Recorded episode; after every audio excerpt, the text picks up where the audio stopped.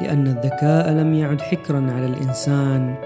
بودكاست روبوت نسبر أغوار المستقبل.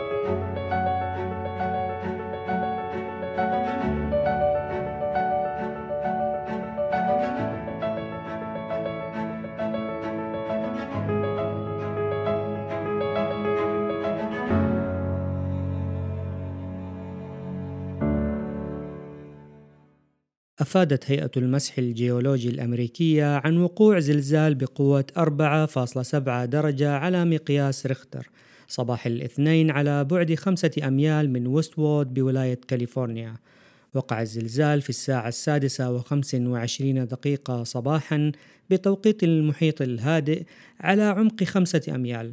وفقا لهيئة المسح الجيولوجي الأمريكية كان مركز الزلزال على بعد ستة أميال من بيفيرلي هيلز كاليفورنيا وسبعة أميال من يونيفرسال سيتي كاليفورنيا وسبعة أميال من سانتا مونيكا كاليفورنيا. خلال الأيام العشر الماضية لم يكن هناك أي زلزال بقوة ثلاثة درجات أو أكثر في نفس النطاق.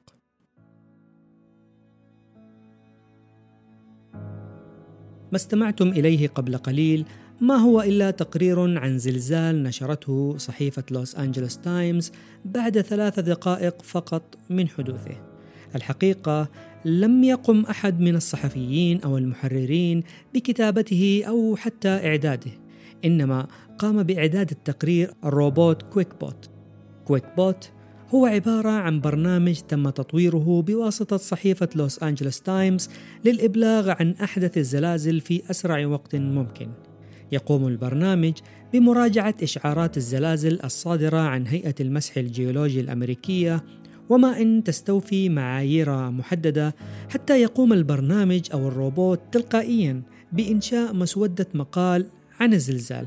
بعدها يتم تنبيه فريق غرفة الأخبار عن وجود تلك المقالة وإذا ما قرر محرر التايمز أن الخبر يستحق النشر يتم نشر التقرير.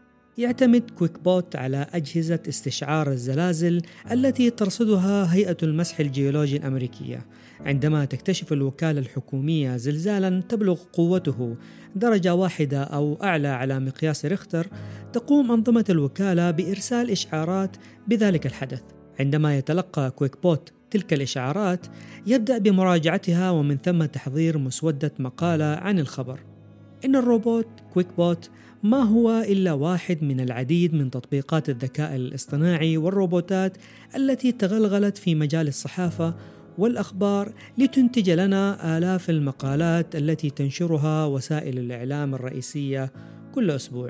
ساعدت القفزة الحالية لأنظمة الذكاء الاصطناعي من ناحية وتوفر البيانات الضخمة من ناحية أخرى بالإضافة إلى التطور الهائل في المعالجات الرسومية كل ذلك ساعد في دفع عجلة الأتمتة في مجال الصحافة وتحديدا تلك المقالات والأخبار التي تعتمد على البيانات ذات الهيكلة عالية التنظيم مثل مشاهد مباريات كرة القدم أو التقارير المالية أو الإحصاءات التحليلية أو الرسوم البيانية أو الإشعارات التحذيرية كتنبيهات الزلازل والأحوال الجوية وغيرها. وأيضا ساعد ذلك الصحفيين على التركيز على كتابة المقالات المتخصصة والتي تحمل خيالا واسعا أو تحليلا عميقا أو فكرا فلسفيا. حقيقه لا أعتقد بأن الذكاء الاصطناعي سيحل محل الصحفيين بشكل كامل ولكن سيستحوذ على نسبة بسيطة مبدئيا من المهام الحالية للصحفيين خصوصا تلك المهام التي يمكن أتمتتها. ليستعيد المحررين الصحفيين التركيز على المحتوى ذو القيمة المضافة مثل المقابلات الخاصة والتحليلات بأنواعها والصحافة الاستقصائية وغيرها. يمكن لروبوتات الذكاء الاصطناعي التي تحلل قواعد البيانات الضخمة يمكنها إرسال تنبيهات للصحفيين بمجرد ظهور اتجاه أو شذوذ ما من تلك البيانات الضخمة. يمكن للآلات أيضا تحليل البيانات المعقدة في أي وقت من الأوقات على الإطلاق. عندها سيقوم الصحفي حقا بعمله الأساسي المتمثل في تدقيق الحقائق وتحليلها ووضعها في سياقها.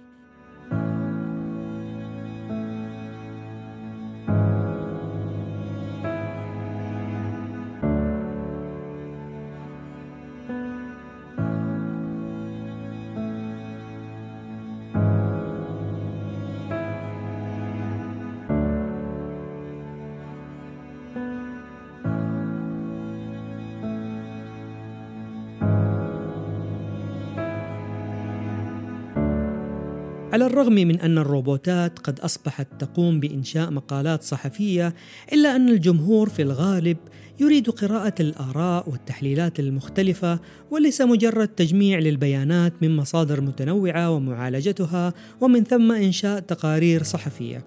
فعلى سبيل المثال قد يقوم الذكاء الاصطناعي بإنشاء تقرير كامل عن مباراة لكرة القدم بل قد يكون هذا التقرير غنيا جدا بمحتواه الدقيق من أعداد الهجمات ونسبة الدفاع إلى الهجوم ونسبة تمركز اللاعبين على ساحة الملعب بل أيضا قد يتنبأ بالنتيجة ولكن ولكن الجمهور على الرغم من كل هذه المعلومات يريد أيضا الآراء المختلفة للصحفيين الرياضيين حتى وإن كانت تلك الآراء عاطفية بل أن ما يعطيها ميزة الجاذبية هي تلك الآراء والتحليلات المتباينة بين الصحفيين والتي قد تكون مبنية على عوامل كثيرة كخلفية الصحفي الثقافية وخبرته الرياضية بل وعاطفته وانحيازه إلى فريقه المفضل.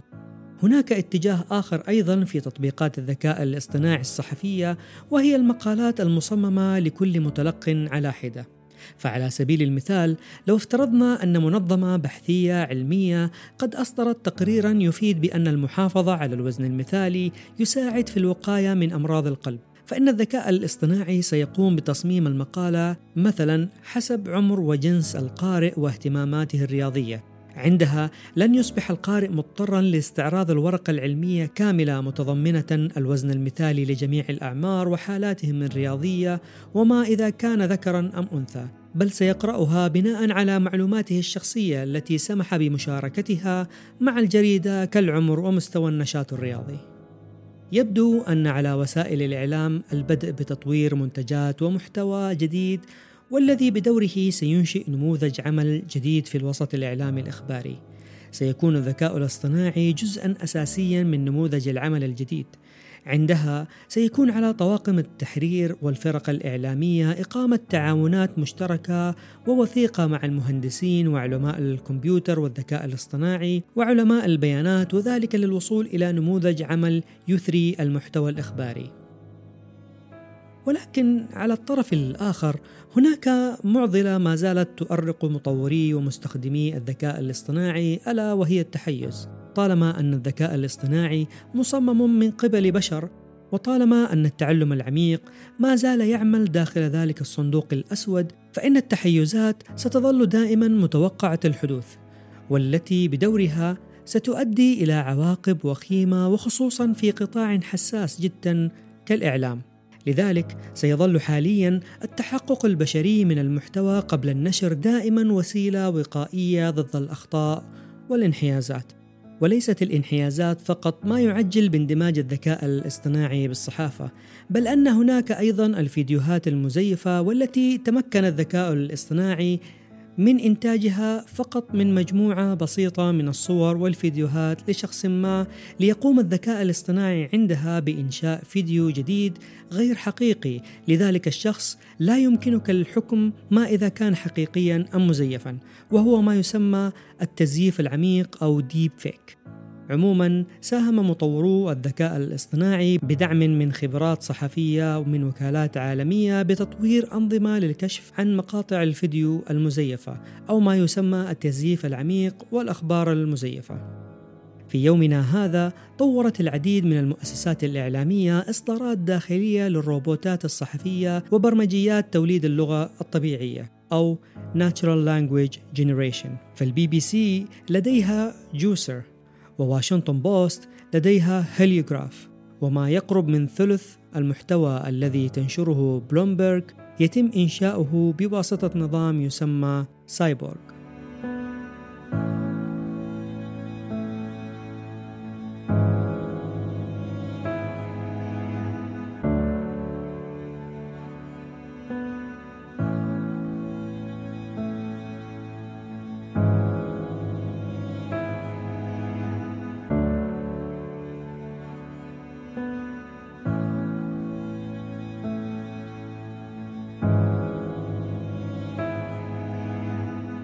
لقد تغيرت الصحافة مع كل صعود لموجة تقنية جديدة، فأنهت الطباعة على الكتابة اليدوية، ونقل التلغراف الأخبار عبر المسافات الطويلة بسرعة كبيرة وزاد تلك السرعة وجود الراديو والهاتف والتلفزيون بل زاد سرعة ودقة بوجود الإنترنت.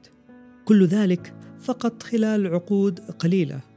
تزامنا مع كل موجة تقنية يتغير نموذج الأعمال في قطاع الصحافة أما بالنسبة للموجة التقنية الحالية فإن الذكاء الاصطناعي لن يكتفي بتعزيز المنتجات والمحتوى الصحفي فقط بل سيشارك يدا بيد مع فريق التحرير بصناعة الأخبار يومياً.